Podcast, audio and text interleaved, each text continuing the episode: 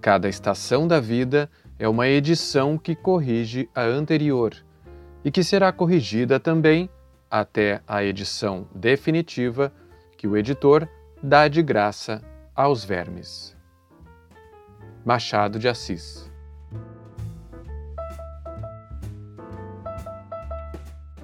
Da Estante, seu momento de leitura com a rádio da universidade.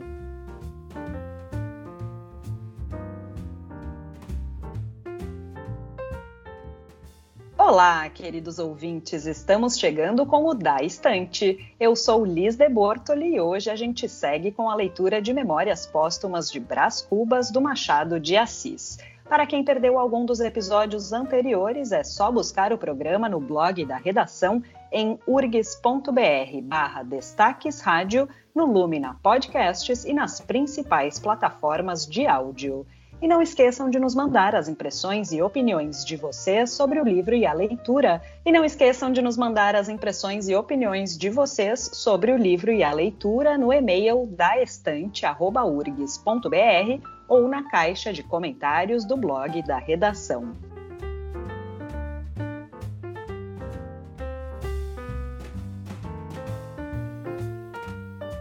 Hoje contamos com a participação do artista carioca Cadu Cinelli, que é ator, cicloativista, escritor e diretor teatral. Ele vai ler com a gente os capítulos 86, 87 e 88 de Memórias Póstumas de Brás Cubas. Então, prepara o teu livro que a gente vai começar.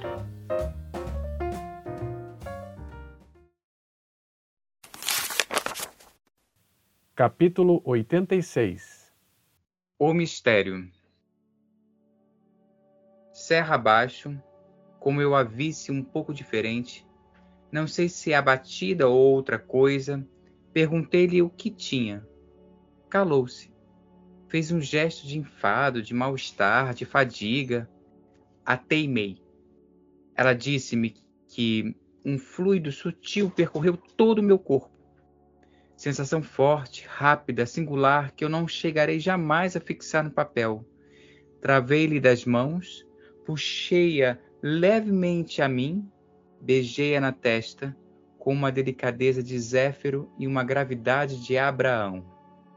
Ela estremeceu. Colheu-me a cabeça entre as palmas, fitou-me os olhos, depois afagou-me com um gesto maternal. Eis aí um mistério. Deixemos ao leitor o tempo de decifrar este mistério. Capítulo 87 Geologia Sucedeu por esse tempo um desastre, a morte do Viegas. O Viegas passou aí de relance, com os seus 70 anos, abafados de asma, desconjuntados de reumatismo e uma lesão de coração por quebra. Foi um dos finos espreitadores da nossa aventura. Virgília nutria grandes esperanças em que esse velho parente, avaro como um sepulcro, lhe amparasse o futuro do filho, com algum legado, e, se o marido tinha iguais pensamentos, encobria-os ou estrangulava-os. Tudo se deve dizer. Havia no Lobo Neves certa dignidade fundamental, uma camada de rocha que resistia ao comércio dos homens. As outras, as camadas de cima, terra solta e areia, levou-lhes a vida, que é um enxurro perpétuo. Se o leitor ainda se lembra do capítulo 23, observará que é agora a segunda vez que eu comparo a vida a um enxurro. Mas também há de reparar que desta vez acrescento-lhe um adjetivo, perpétuo. E Deus sabe a força de um adjetivo, principalmente em países novos e cálidos. O que é novo neste livro é a geologia moral do Lobo Neves, e provavelmente a do cavalheiro, que me está lendo.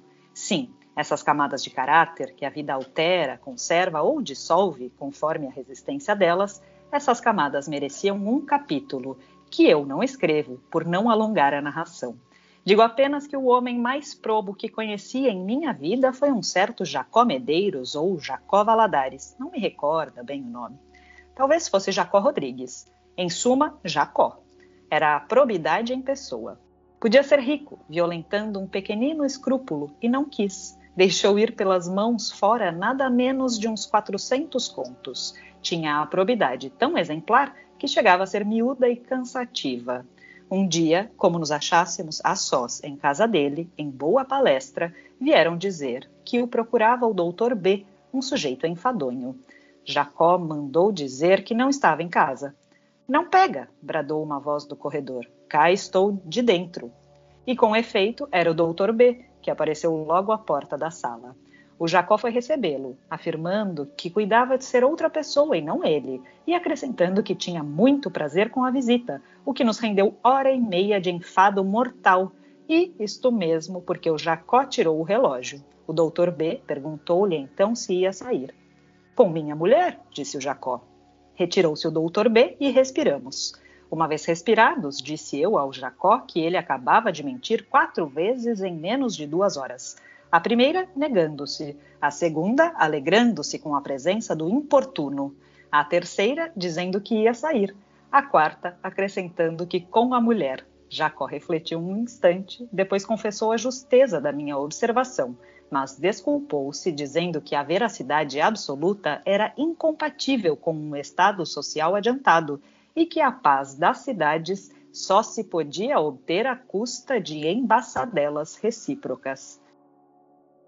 Ah, lembra-me agora, chamava-se Jacó Tavares. Capítulo 88 O enfermo Não é preciso dizer que refutei tão perniciosa doutrina com os mais elementares argumentos. Mas ele estava tão vexado do meu reparo que resistiu até o fim, mostrando certo calor fictício, talvez para atordoar a consciência. O caso de Virgília tinha alguma gravidade mais. Ela era menos escrupulosa que o marido.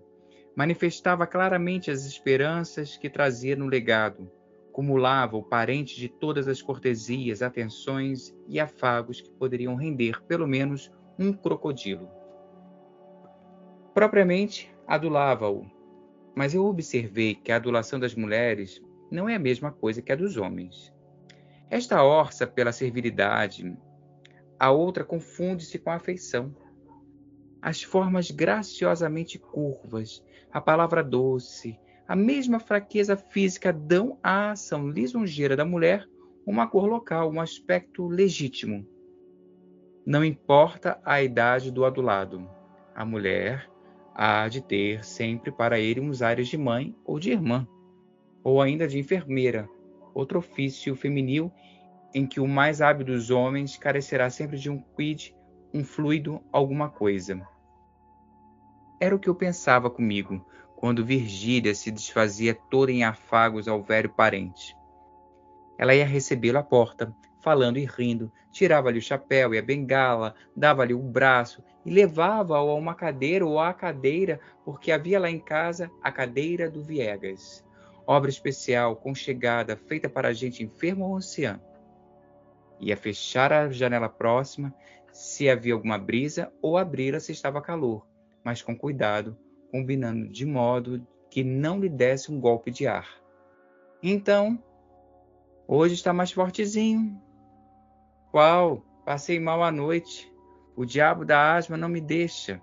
E bufava o homem, repousando a pouco e pouco do cansaço da entrada e da subida, não do caminho, porque é sempre de sege.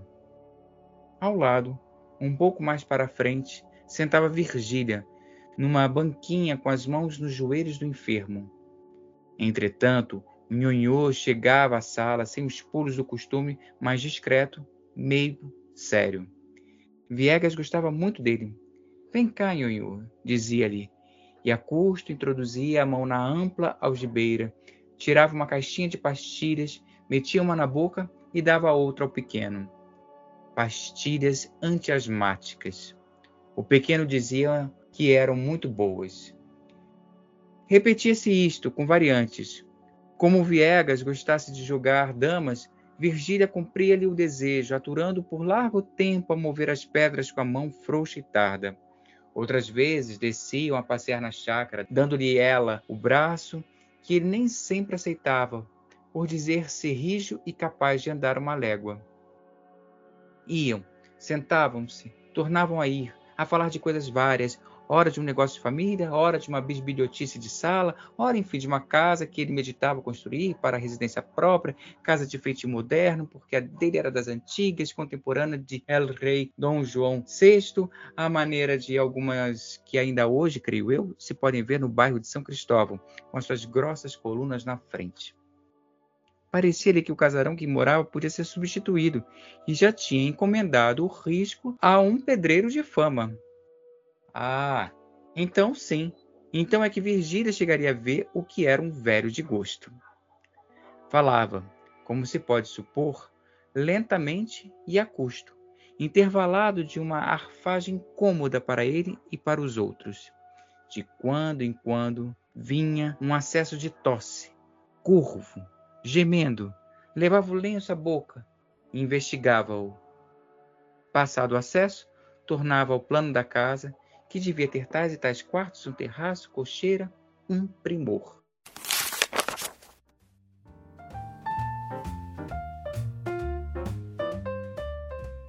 Estes foram então os capítulos 86, 87 e 88 de Memórias Póstumas de Brás Cubas do Machado de Assis. No próximo domingo, às 6 da tarde, a gente segue com a leitura dos capítulos 89, 90 e 91 do livro e de segunda a sexta, às 10 e 10 da manhã e às 8 da noite, a gente volta com o Da Estante com leituras curtas de poesias, contos ou crônicas. E não esquece de mandar suas impressões para daestante.urgs.br ou na caixa de comentários do blog da redação em urgs.br barra destaques rádio. Até a próxima!